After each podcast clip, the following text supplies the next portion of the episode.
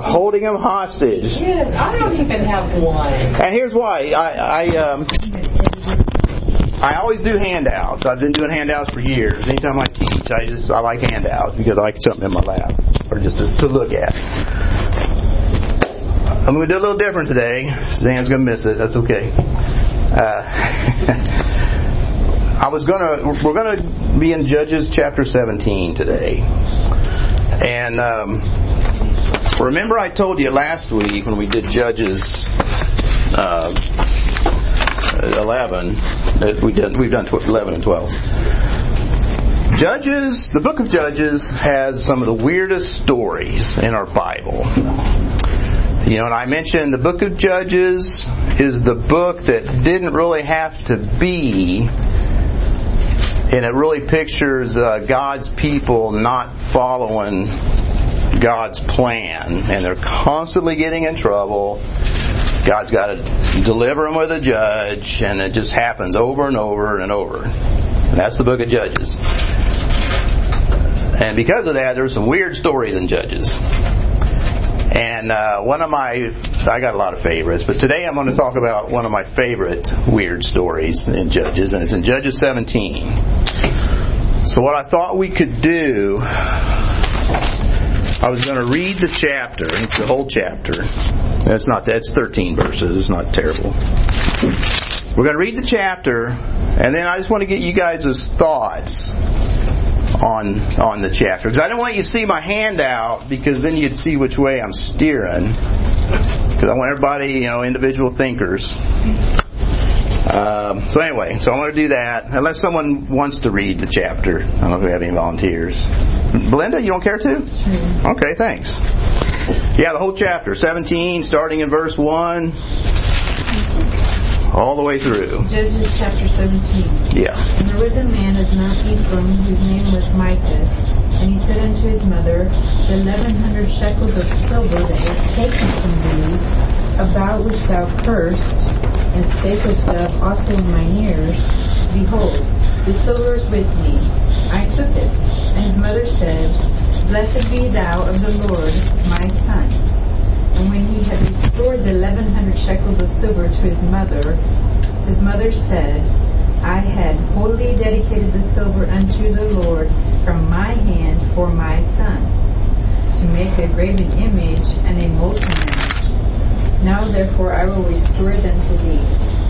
Yet he restored the money unto his mother, and his mother took two hundred shekels of silver, and gave them to the founder, who made thereof a graven image and a molten image, and they were in the house of Micah. And the man Micah had an house of gods, and made an ephod and a teraphim, and consecrated one of his sons, who became his priest. In those days there was no king in Israel, but every man did that which was right in his own eyes. And there was a young man out of Bethlehem, Judea, of the family of Judah, who was a Levite, and he sojourned there. And the man departed out of the city from Bethlehem, Judea, to sojourn, where he could find a place, and he came to Mount Ephraim, to the house of Micah, as he journeyed. And Micah said unto him, Whence comest thou? And he said unto him, I am a Levite of Bethlehem, Judea, and I go to sojourn where I may find a place. And Micah said unto him, Dwell with me, and be unto me a father and a priest, and I will give thee ten shekels of silver by the year, and a suit of apparel, and thy victuals. So the Levite went in. And the Levite was content to dwell with the man, and the young man was unto him as one of his sons.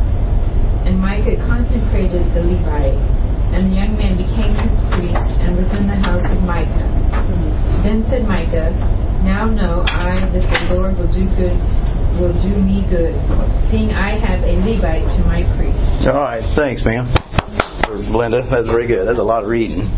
All right. That is a weird story. I don't know if you guys have heard this much, this story. So, we just read about a guy named Micah. Actually, let me preface a, shade more here. In the book of Judges, it's 21 chapters. And pretty much every chapter, they get in trouble, and uh, God raises up a judge. And you know, we've got 15 judges, 14 of them are in this book. Samson has just passed away, you know, he just in verse uh, in, in chapter 16. So what we have in chapters 17 through 21 of Judges, there's no more judges being raised up. This is like an appendix to the book. What this, what we are seeing now is we're zooming in to the home life of the Israelites during this period of the judges. So we've just zoomed in on this guy, this house of Micah, and Belinda just read the whole chapter, and we see what's going on in in these people's homes. So she read the chapter. What do you guys think about what's going on? We all we all heard what she read. Good stuff, bad stuff, weird stuff. Kind of weird. Yeah, you don't know. Uh, the son that he made priest was that. You know, I don't know if that was so, you know, proper, good. Yeah, good. That's good. You noticed that. I'm not sure So yeah, how they become a priest. That seems like that was quickly done. yeah, you're right. That's good, Sherry. My wife picked up on that. He's, he's got made his own son a priest. Anything else Micah did that was good, bad? Any thoughts? I know they shouldn't have been making that image. The golden image. Should not have been making an image. I'm gonna go ahead and pass my handout out now. There's a lot of I, I, I in there. You know, there sure is. Uh, I'm like, no, Yeah, I, thanks. I, I, and we, we, we. yeah, I think Yeah. we got enough for two. There. verse 17 says, In these days that were not king in Israel, but every man did which Yeah. was right in his own eyes. Right. Yes, yes, That's the problem. yes. You're right. So No, we'll see. Seventeen. I will say this, I guess, on the surface, I'll, I'll, okay, when I first read this chapter, I've been saved like 30 years. When I first read this chapter as a new believer, I actually thought, okay, Mike is a good dude, he's doing good stuff, and this is, I didn't see anything wrong with it. And on the surface, I think we don't really see anything wrong with what he's doing because he's it's it seems okay. Is that kind of what you guys think? Time. It sounds okay. It sounds spiritual what he's doing, and that's the problem. A lot of things in life sound spiritual, but they're not scriptural. So Micah actually is is more like this. We're going to get into what all this means here through this chapter. What's going on in chapter 17 is a, is a, is a representation of what's going on today with our worship and service to the Lord Very materialistic. Very yeah we're materialistic idolatry is a big part of this chapter um, so anyway so we're going to kind of go through that and before i go through that i was going to just talk about something i was going to bring this up last week because last week we talked about the ephraimites and the pride um, so I wanted to spend just a few minutes to talk about biblical principles, and this is just kind of Jim's. This is the way I study my Bible. This is to get an insight to the way I, I do things. A biblical principle.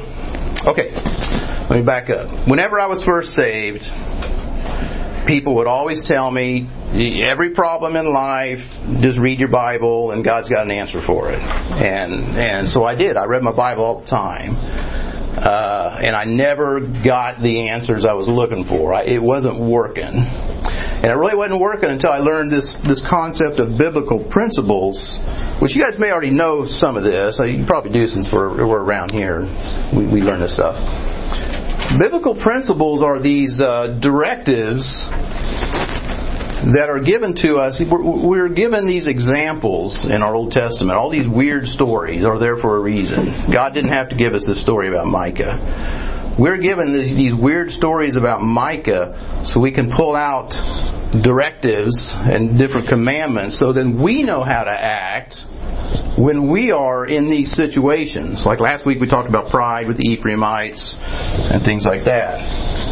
So this, so what I was going to do today is go through chapter 17 and pull out these principles and, and some more about biblical principles. They're timeless. It doesn't matter you know, when it was written, who it's written to. Principles are timeless. Uh, they're universal. They fit for everybody. Sometimes it's a single verse, like the the, the verse of uh, book of Proverbs.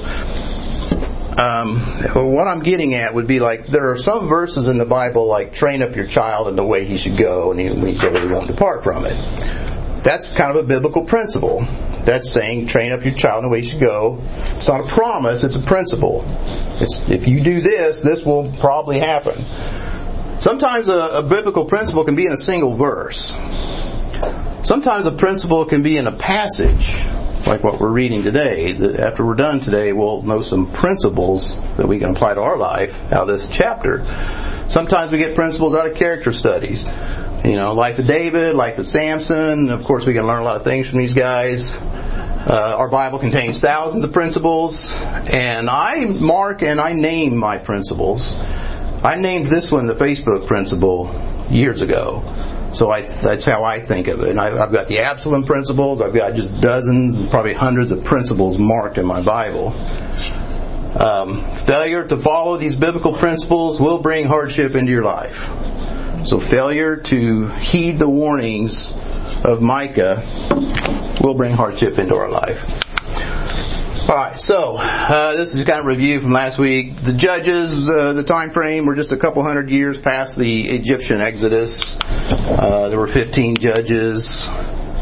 Um, that's really not applicable now. This was the tribe of Israel divided up into judges.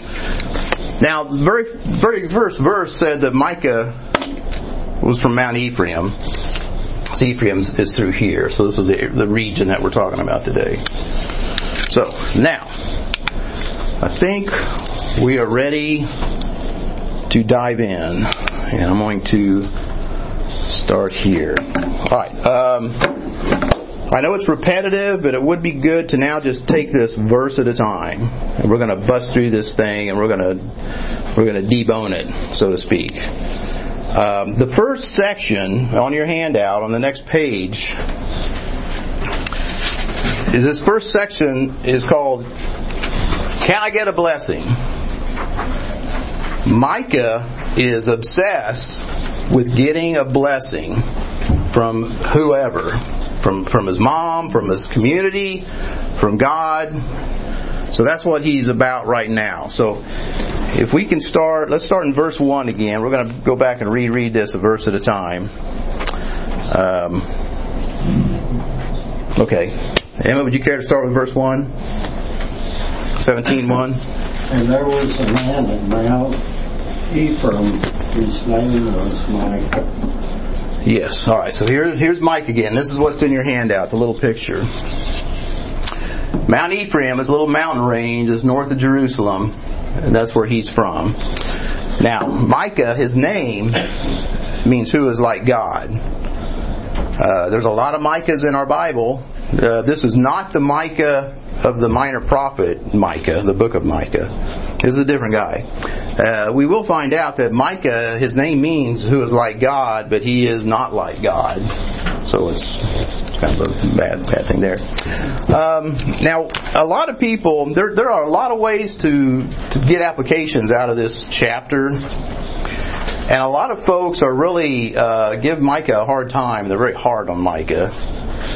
But I don't, and I'm, I'm not going to as much here, because I see him as a guy that he wants a relationship with God. You know, he's living among the Canaanites in this time frame. He wants a relationship with the true God. Um, you know, he's making idols to God. He's uh, wanting to do things godly, but he's just missing the mark. So I'm not real hard on him in that respect because he he's not making gods to Molech and he's not doing all these other things. He's actually trying to worship the the true God and do what's right, um, which is like today. You know, we have modern Micahs. I work with a lot of them. People that want a relationship with God they do things that seem to be spiritual. You know, they get the bumper stickers and they get crosses on their on their necklaces and maybe even get a tattoo. You know, a lot of people get biblical tattoos. Yeah, so I kind of see that as a Micah behavior. You're wanting to show an outward, you're interested in God, but you're not really doing it right. You know, so that's what we'll talk about with Micah. So, anyway, so that's the first verse. Uh, this guy, he lives in Ephraim, Mount Ephraim. All right, second verse. Pam, can you read that for us? And he said unto his mother, The eleven hundred shekels of silver that were taken from thee, about which thou cursest, and spakest of also in mine ear, Behold, the silver is with me. I took it. And his mother said, Blessed be thou of the Lord, my son. All right, now this is funny. So now he stole from his mom. He is a thief. He broke a commandment. Uh, he steals this money, and she's obviously she's cursing whoever took it. That blankety blank so and so took my 1100 shekels. 1100 shekels was a lot of money. That's actually the money they they offered to Delilah to uh, betray Samson. So um, it's a lot of money. Uh, Ten shekels is a year's salary that we we learn later in the chapter. So 1100 shekels is a lot of money.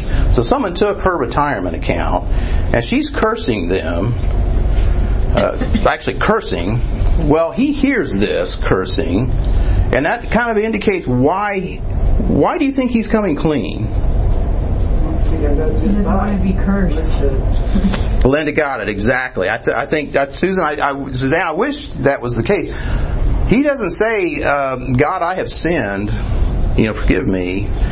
He doesn't want to come under the curse that his mom is proclaiming on him which that's why in, in your handout I, that that reminds me of the whole godly sorrow and worldly sorrow, and Paul talks about it in Second Corinthians that uh, I think he's fessing up because of worldly sorrow. He's sorry that he's been cursed by his mom. He's not sorry that he broke the commandment.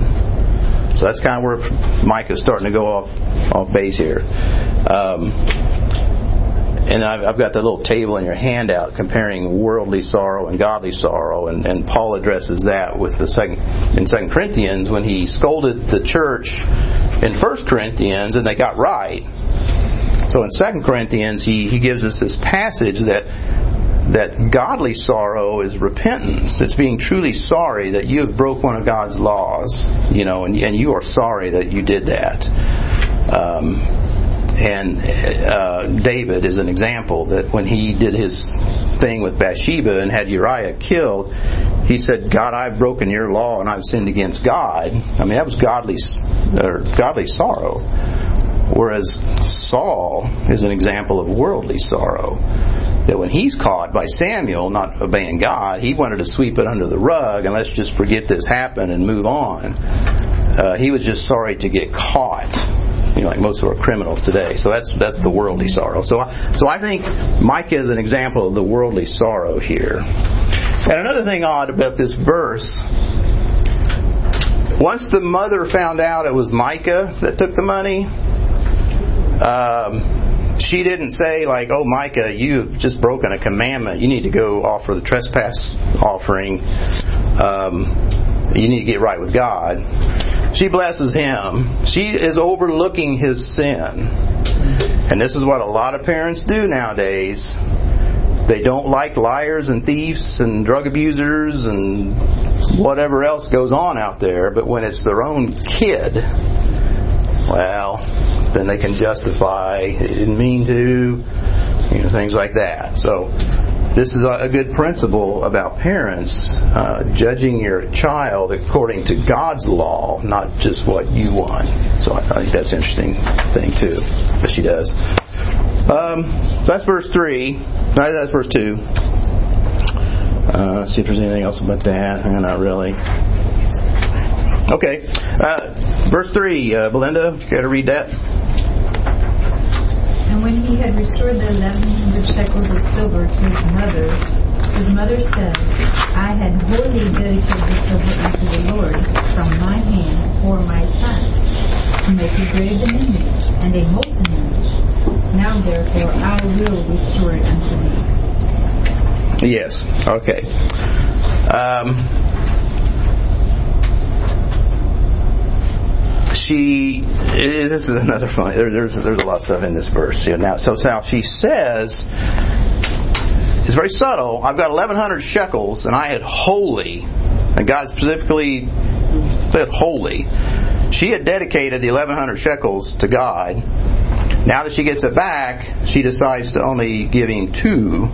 She's going to keep the rest. So she's kind of a thief now because she's reneging on her vow to God, kind of like a Jephthah thing. Uh, so that's interesting. Uh, that reminds me of the Acts 5 with Ananias and Sapphira when they sell the land and they dedicate it to God, but they don't give give it all to the church, and God kills them for that. But all right, so they're going to make some idols. So now we're getting into the idol stuff. Um, idols obviously were prohibited. You know, I put on your handout there, Exodus 20, verse 4 is where that's specifically called out. So we'll talk about idols for a second. They're they're making an idol to God. So they're not doing like Molech and Dagon and all these others. They're trying to do what's right, uh, but they're still making an idol. And that's that's the problem we have today is idols in our life. And I'm sure you guys have heard this. We've all heard this many times. But idol can be anything that's more important to you than God is. Uh, that's where you get your happiness from. And I just put a few things that I thought of the other day. You know, jobs are our idols, status, being popular, money, sex, comfort. You want to be comfortable, food, family. Ministry can be an idol. And, uh, you know, I'm really busy here at church. Steve's busy. A lot of you guys are really busy here at church. And we've got to be careful not to let ministry and church things be an idol in our life, that we're doing it for the wrong motives. We always have to uh, uh, look within ourselves. Why am I doing this? Why am I coming to church today? You know, it's awesome. We got Sharon's son. I mean, you guys didn't have to come to church. You're on vacation. you know, so it's really nice that, that they wanted to go to church today and worship with God's people in God's house, and that's really commendable. That's really cool.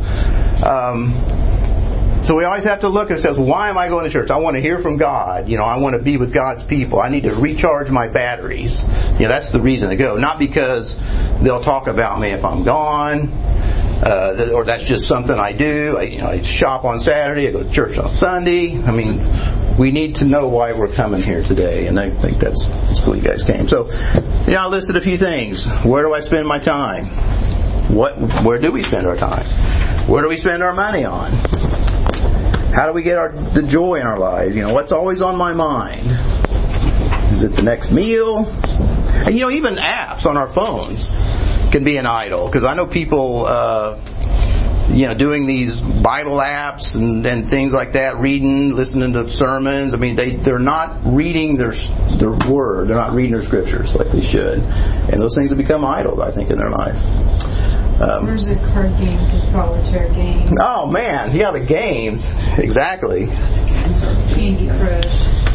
Yeah, our, that's why I put phones on the list because our I don't have my phone; it's up there. But our little phones, uh, you know, they're big time wasters, and uh, they become an idol. There, there's that FOMO that people get, fear of missing out, when you don't have your phone. So anyway, so they're getting ready to make an idol here.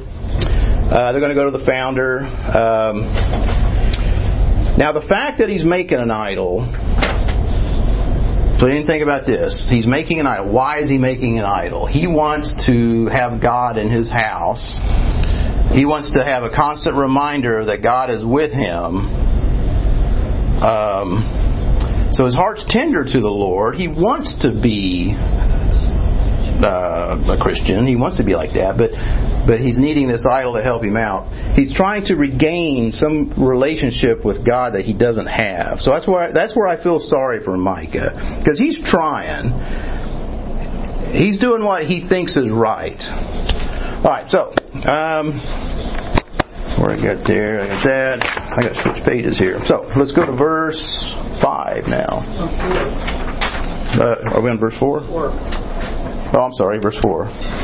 And he restored the money unto his mother, and his mother took the two hundred shekels of silver and gave them to the founder, who made there thereof a, a graven image and molten a graven image and molten image and they were in the house of Micah. Okay, yeah, I got ahead. I did both. So, so yeah, so they've made it appears that they've made two two images, but we're not sure. In another place, it sounds singular. But all right, so he's got these two idols. The founder just made for him. Um, now we're ready for verse five. Chuck, do you want to read verse five? It says that this is trying to reconnect. It's done it twice. Yeah, our, our internet's not real good here All right. sometimes.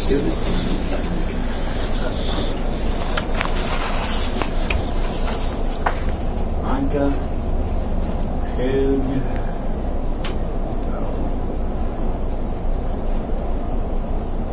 On verse five, or do you want to you want to get the next one when we come around? yeah, I need that. Okay. Uh, Sherry, you want to do verse five? Okay. And the man Micah had an house of gods and made made an ephod and teraphim and a consecrated one of his sons, who became his priest. Okay. Now he's getting into it. He's getting a little deeper now. So now this is an ephod. An ephod is the the outer layer the priest wore. So what he's doing here, he's making he's setting up a counterfeit priesthood in his house. You know, the priest was how they uh, uh, had a relationship with God, kind of through the priest. You know, so he he has him an ephod. This is that uh, like an apron thing. Uh, then he gets a, a teraphim is mentioned a few times in scripture, and it's it's like little house idol gods. You know, so he had a little little row of gods to put on his uh, his mantle there. And then he consecrated his son. And you know, like Sherry said earlier, what in the world? Who consecrates priests in the Old Testament? God does. Who are the priests in the Old Testament? It's, it's the Levites. So this guy from Ephraim consecrating his son as a priest is just no good. It's an abomination. It's a counterfeit priesthood that he's setting up. But he knows he needs a priest. He knows it needs to be a, a boy, I guess, a son. So he's he's doing like halfway there. And I think it's just interesting that he's he wants these things, but he's not doing it quite right. Um, I mean, do you think he knew? Well, that's what we don't know because maybe he didn't realize.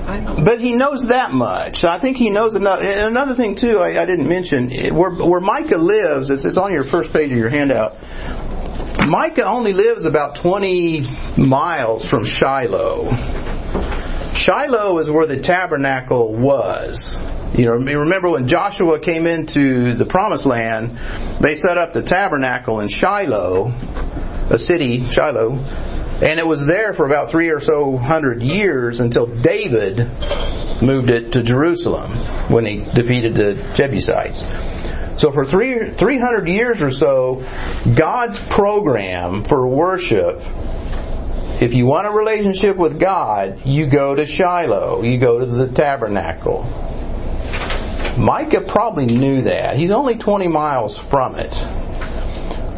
So then that begs the question, did, did he, did he not understand or like, or is he just trying to do home church? You know, he wants to just worship God at home. And that's what to me this is. Mike is doing home church. He's got his his idols. He's, he's got his teraphim. He's got his son now to be his priest. So now he doesn't have to get on his donkey or horse or whatever and go to Shiloh. He can just do it from his house. And that's something we see today too, especially since COVID. Yeah. Yeah. So people uh, want to set up their worship, not do it God's way, do it their way, a little more convenient. So, which I'm not uh, anybody online. I'm not nailing you, and I'm Dottie's got some health issues. I mean, sometimes you can't get out. I'm talking about. Dottie was at life issues Friday. Yeah, that's what I mean. I The just- whole deal. yeah, Dottie's a trooper. and I'm not talking about the Dotties. I'm talking about people, and we all know them that don't go to church ever. I have my own religion. They have their own religion. God, Yes. I don't need to go to church. Yes, those are the Micahs that we're talking about. People that don't want to go God's program. Religion's mad. It cuts Yes. All right, so he consecrates his son, um, setting up this false priesthood. All right, let's look at verse now. Look at verse six. Now we get actually that gets into this slide here. That's why I put this slide.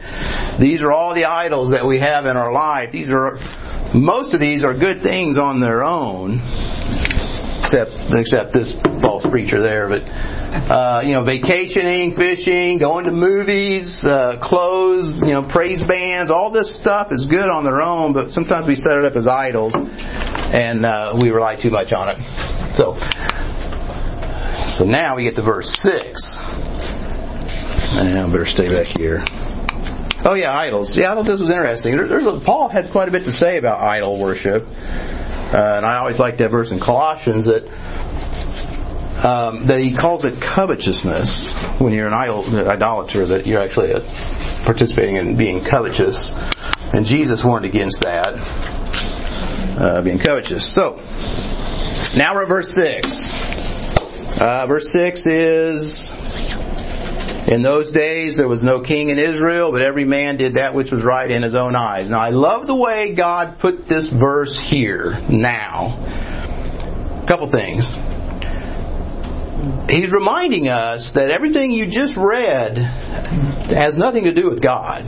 They're doing what's right in their own eyes. And also, it's, it's interesting that as we're reading these stories in Judges, in other parts of our Bible, God will kind of give us little commentary sometimes, like they did this, but really they should have went this way or whatever.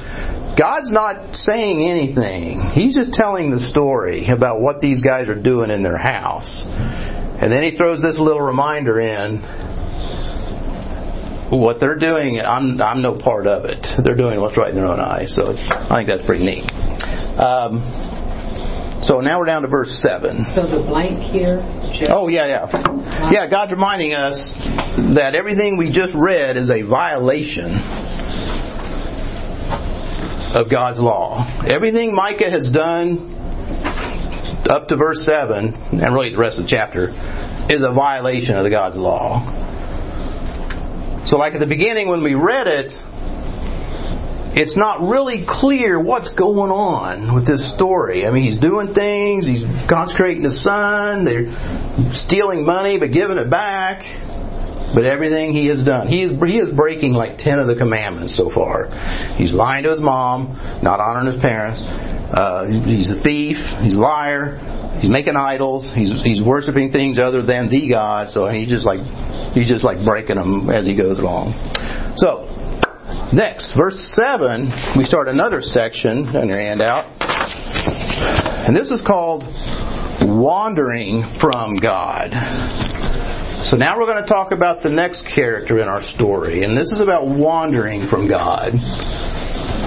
Hey, Mr. Kevin, yeah, good to see you today. Do you want to fill in the blank on there? Uh, Scripture read in the address. It says having a form of godliness but denying the power thereof. Yes, yeah, that is a good one. That applies to this. A form of, and that's where we're going to get to toward the end of this. Is Micah looks like he's all that spiritual dude, but he ain't. So, this section here, starting in verse 7, we're going to talk about wandering from God and uh, some of the principles we can use, pull out of that. So, who wants to read verse 7? We can leave off. Uh, would you guys care to read verse 7? And there was a young man out of Bethel, Judah, of the family of Judah, who was a Levite. Mm-hmm. He sojourned there. Yes, he sojourned there. Yes, exactly. So there's a so here enter our next character, the Levite. He shows up in Ephraim at Micah's place. Um, all right, so can you read verse eight and nine? That'd be okay. Eight and nine. And the men departed out seal from Jerusalem, Judah, to Jordan, where he called find a place. And he came to Mount Ephraim, to the house of Mike, as he journeyed. And Micah said unto him, Whence comest thou? And he said unto him, I am a Levite of Bethlehem, Judah, and I go to sojourn where I might find a place. Yes, thanks. I love it. I love the accent. It sounds so sweet. It's very neat. It is like when when Leo prays, and this is very cool. I love it. Um, all right, so now we got Micah. He's got his house of gods. You know, he's uh, he's got his little counterfeit priest. He's he's he's doing all that. He's he's going away. This guy shows up, a Levite. So now let's talk about him for a second. He's a Levite from Bethlehem, Judah. Uh, it's, it's the Bethlehem that we know, and Judah is the tribe it's in. So it's like saying Harrisonville, Cass County. It's Bethlehem, Judah. So he's down here in Bethlehem, and he's up here wandering around in Ephraim, looking for a place to go, looking for a job. Alright. This is another violation of what's going on. So, here's how. Back in Joshua 21, I put this on your handout. Joshua 21, remember the Levites were not given land to inherit. The Levites were to minister in the temple, Shiloh, and they were to live in these 48 cities that were set aside for the Levites to, to minister in, to help teach the people the word and direct them to Shiloh and be priests in the cities. Okay? Yeah, Kevin? Uh, just before that, when they were in like their tents and stuff, they were the only ones outside of the tabernacle, right? Like, The Levites? right out in front of the. Yeah, they were right next to it. Yeah. the Levites, they always important part of the, worship. So this guy wandering around, seemingly innocent, isn't supposed to be there. He's wandering from God. He is supposed to be in one of these 48 cities. So that's interesting.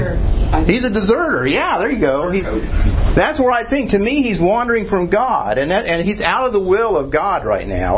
Where I have been, and I'm sure all of us have been. Sometimes we wander out of the will of God, and that's why I put on the handout uh, some of the, some of the reasons we wander.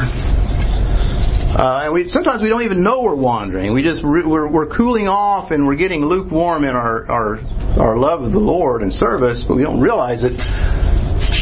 Uh, these are some of the reasons. We think we know best. We take God for granted sometimes. All He's done for us, uh, the health we have to even be here this morning. We should be thankful. Uh, we, we get afraid of the things going on in our life, so we kind of abandon God and get away from Him for a little bit. We get distracted with these phones like Kevin back there. Uh, oh, you're probably looking up the verse, I know. Uh, and then whenever God's wanting us to wait on something, we get impatient and we'll kind of wander from God. So, so this Levite is wandering, and it's the same thing that we are guilty of. So we just have to watch it. So he's wandering around looking for something to do. Uh, and of course the cure is to get back on the path. I always like saying this saying, you need to be obedient to the, to what you know is right. We all know we're supposed to, to pray, read our Bibles. You know, we don't have to know how to diagram the book of Leviticus. We just need to do what we know is right for the next step, the right next step. So that's what this Levi should have done. He should have just realized, I'm a Levite, I need to get back to the city I need to be in, and I need to minister where I'm supposed to minister. But he's out wandering around. Well, and then Micah in verse 9, Micah sees a Levite. So now Micah sees the chance to upgrade his little counterfeit priesthood he's got going on. So his son's out, and now the Levite's in, because now he's got a real Levite. So I think that's interesting. So Micah offers him a job. He says, hey, why don't you come work for me, and uh, you can just stay here. So let's see. We'll look at Micah's offer here in verse 10. Uh, Kevin, would you care to read verses 10 through 13? Romans? Uh, judges. Uh, judges 17. 10 through 13. This will kind of wrap us up. 13. 14? Yeah, 10 through 13. Okay, 12, like that. Okay, all right. 13. No, 17. 17, 10, that's Judges 17. All right.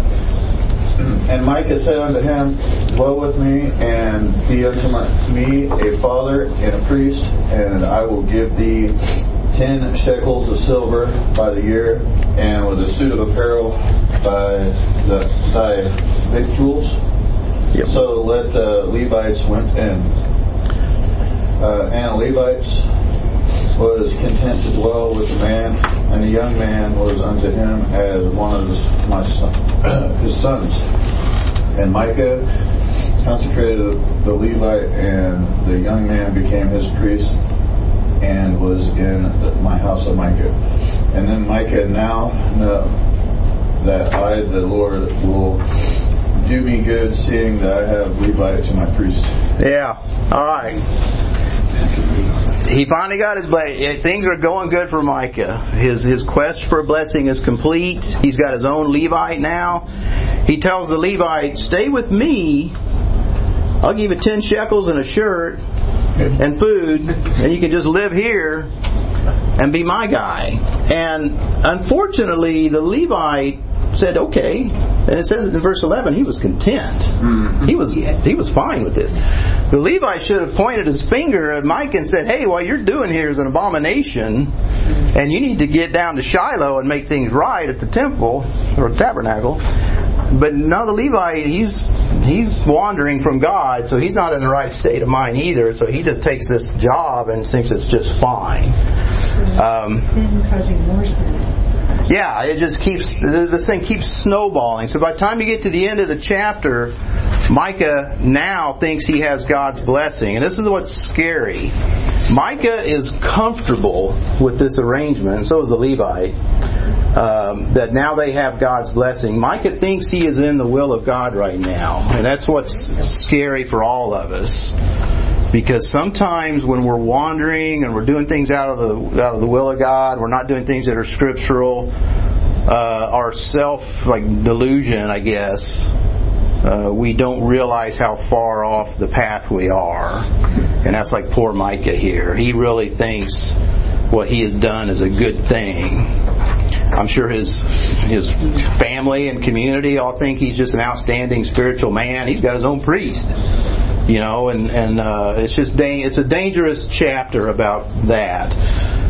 Another thing too, um, God tells us several times that this guy, this Levite, was a young man, and that Mike is calling him father, and he's got a special set of clothes that he's put him up in. Who does that sound like? It sounds like our Catholic friends having a priest as a father, younger person as your personal priest. So this would also be kind of a- an argument or a, against. Oh, I've signed it. Against that setup. That that's not the right setup. Having this young man, special clothes, priests, and all that. So, so anyway, uh, so he upgrades his worship.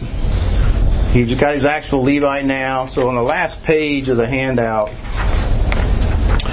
um, well, I, I put a, a couple bullet points being, about being careful of things that look Christian and spiritual.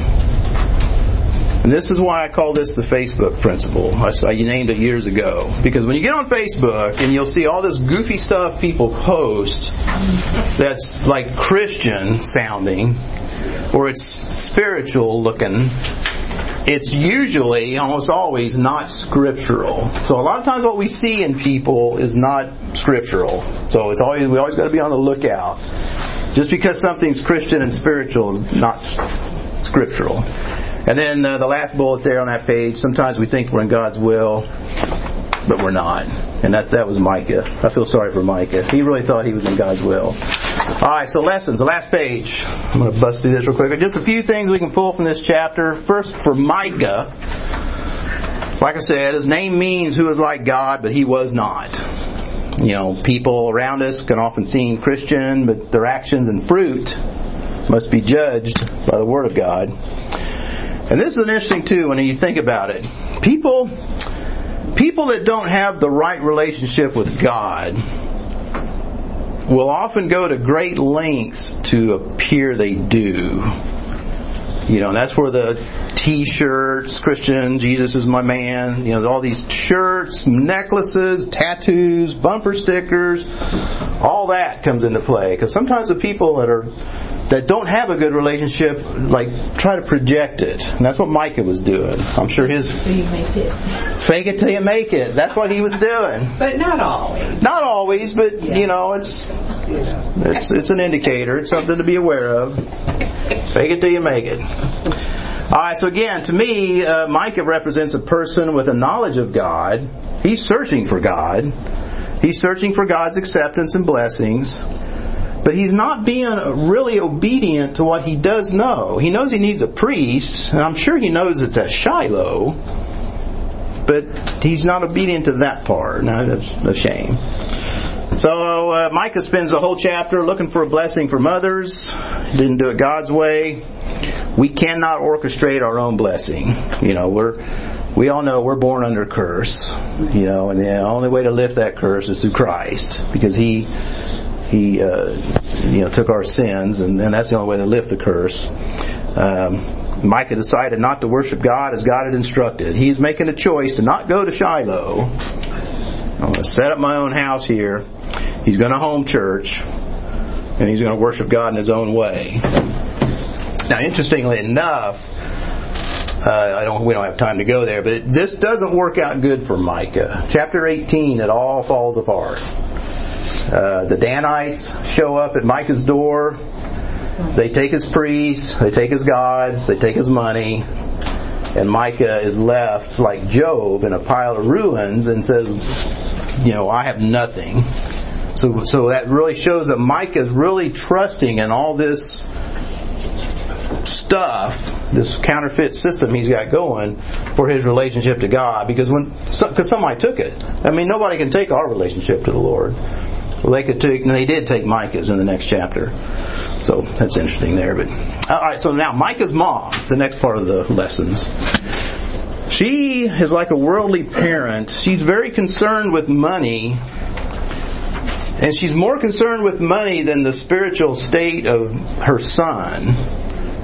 Because remember, uh, whenever he fesses up, you know, she says, "Well, blessed be thou." She doesn't say, "You need to go repent because you're a thief and a liar."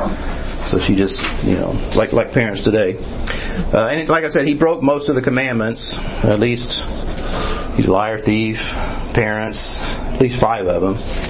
Uh, so it's he, he's not in good shape. All right, another thing too, and we see this. Uh, I hate to say it, but I actually do see this in, in our life issues crowd sometimes people that are in poverty or in a difficult situation, like Micah's mom was, whenever whenever someone took her retirement account, she's um, she's saying, "Oh, I wish I had my money. Uh, I was gonna have uh, I was gonna give it to Micah to have some idols made." So once she got the money back and she was restored, she still held back almost all of it. And a lot of times people will seem very generous, and I guess pious, I don't know what the word would be, when they don't have anything, but when God does bless them, they're nowhere around. They don't follow through on their commitments. Yeah. Um, I don't want to go into detail too much on that, but that we see that kind of behavior a lot. I mean, I think all of us have. Whenever someone's down and out in your luck and you help them out, and oh, I'm going to help you, I'll, I'll get get you back when I'm on my feet again, then they don't. It's that's kind of Micah's mom here. All right, so then the last one there, the Levite, he represents a believer totally out of the will of God. Wandering around, not doing what he's supposed to do, not being where he's supposed to be, um, justifying his own actions. You know, like I say, he's looking for a T-shirt and some some cash. Um, so there's a lot we can learn from the Levite. We shouldn't be wandering. All right. So then, uh, I guess that isn't the last. The last page, I did I did a teaching point. I like the way Steve does teaching points. Just to summarize, he's the spiritual leader of his house. I mean, he's also corrupted his son because his son was a priest for a while. Micah is a spiritual leader. He decided not to follow God, decided his own way was better. And Micah shows us the power of deception that we can have sometimes in our own lives. When we think we're worshiping God, we think we're doing it His way, but we're not. And that's Micah. And I put, uh, and he was doing what was right in his own eyes, which is the theme of the whole book. And that- which is what we do sometimes. I know I do it sometimes. I think we all do it. I do what I think is right uh, without consulting the book, which is the next point on the on the teaching points there. Nowhere in this chapter does anybody consult the Lord. You know, what should I do, Lord? Lord, should I go to Shiloh? Should I should I leave Bethlehem, look for money or work? Nobody's asking the Lord anything. They're just doing what they think, and that's danger. We always need to seek the Lord's counsel, and that's why I love that verse, Psalm 139, uh, 23 and 24. I love this verse because we all need to search ourselves occasionally. We do it when we have the Lord's Supper. You know, Brian encourages us to judge yourselves lest ye be judged. And, and the way David writes it here is, search me, O God, and, and know my heart. Try me and know my thoughts and see if there be any wicked way in me. You know, God will show us where we're off base if we genuinely ask. And that's what Micah should have done. God, am I doing this your way? Show me if I'm wrong. And he'll do it, of course. So when you boil the whole thing down, chapter 17, don't be a Micah. We should not be Micahs. We all need to check our worship and our service to the Lord to make sure we're doing it by the book. Um, that we have the right heart motives, that we're serving the Lord His way, not what we think is right. So that's kind of my spiel. So so now, like with the, very when we first read the chapter at the very beginning of class, you know, it wasn't really obvious what was going on, and he kind of seemed like an okay dude, right? He had priests. He was trying. But when you really go through and look at it, he wasn't doing it by the book, and God was nowhere near it and wasn't in it. Doing his own thing. Any comments? Questions? So what happened to the Levite? I should read. Well, Levi gets kidnapped. yeah. Yeah, I mean, it all falls apart. I was going to try to do 18 also, but I know I wouldn't have time. We're about out of time now. But uh, it's, it, the story keeps getting worse in the next chapter. Okay. Because the Danites, the tribe of Dan shows up, and they see this little false system going on, and they, they kidnap the Levite. They take everything, and they take him up to Dan, and they actually create a city. I don't have a map. They actually create the city of Dan, which becomes the center of idolatry with Samson, Solomon's son. This story actually sets up the civil war that Israel's going to have after Solomon. But that's another another thing. So, and any other things? Questions? All right, good deal. All right, so we got a few minutes here. We'll pray and get out of here. And there's, like I say, there's coffee in the kitchen. Uh, I'm glad you guys are here uh, to, to meet you. Sharon, And we're not on vacation. I mean, yes and no because we just came to stay with mom. I mean, uh, we, we Like we, we, permanent? We move up. Yeah. oh well, that's awesome. Yeah, we move, we move up here with all the family. Oh man, My three kids. We have a 13 year old, 12 year old girl, a nine year old boy, and a two and a half boy. oh cool. Okay, I seen I seen him register for VBS. Yeah. All right, well that's that, that's really great. Yeah, Sharon. We're here to stay. Well, good. We love Sharon. Uh, this is Sharon, uh, s- uh, ki- uh, son and daughter. What was your name again? Aura. Aura. Yes. Okay, pretty name. And, and you were. Jaime. Like Jamie, like Jaime. Oh, okay, hi, Jaime. Jaime. Oh, cool. Oh, that's pretty neat. Man, that, Like that's, James, but it's in Spanish, Jaime. okay, James, In Spanish, Jaime. Jaime. Yeah. Very cool. Now, are you going to live at her house, Yeah. like where she's at? That's a beautiful house. Yeah, that's, that's a beautiful house. Uh, yeah, Kevin. I, I had sent a uh, card to Pastor Brian for you. Did Yeah. you receive it? Yeah, we should be able to send the the, But I yeah, I'm going to do it tomorrow. I, I'm translating it in English. because I have it in Spanish. I got to check it. Uh, If you just want to show up there about 8, 9 o'clock in the morning, he'll be there. Oh, And shake his hand, look him in the face. so you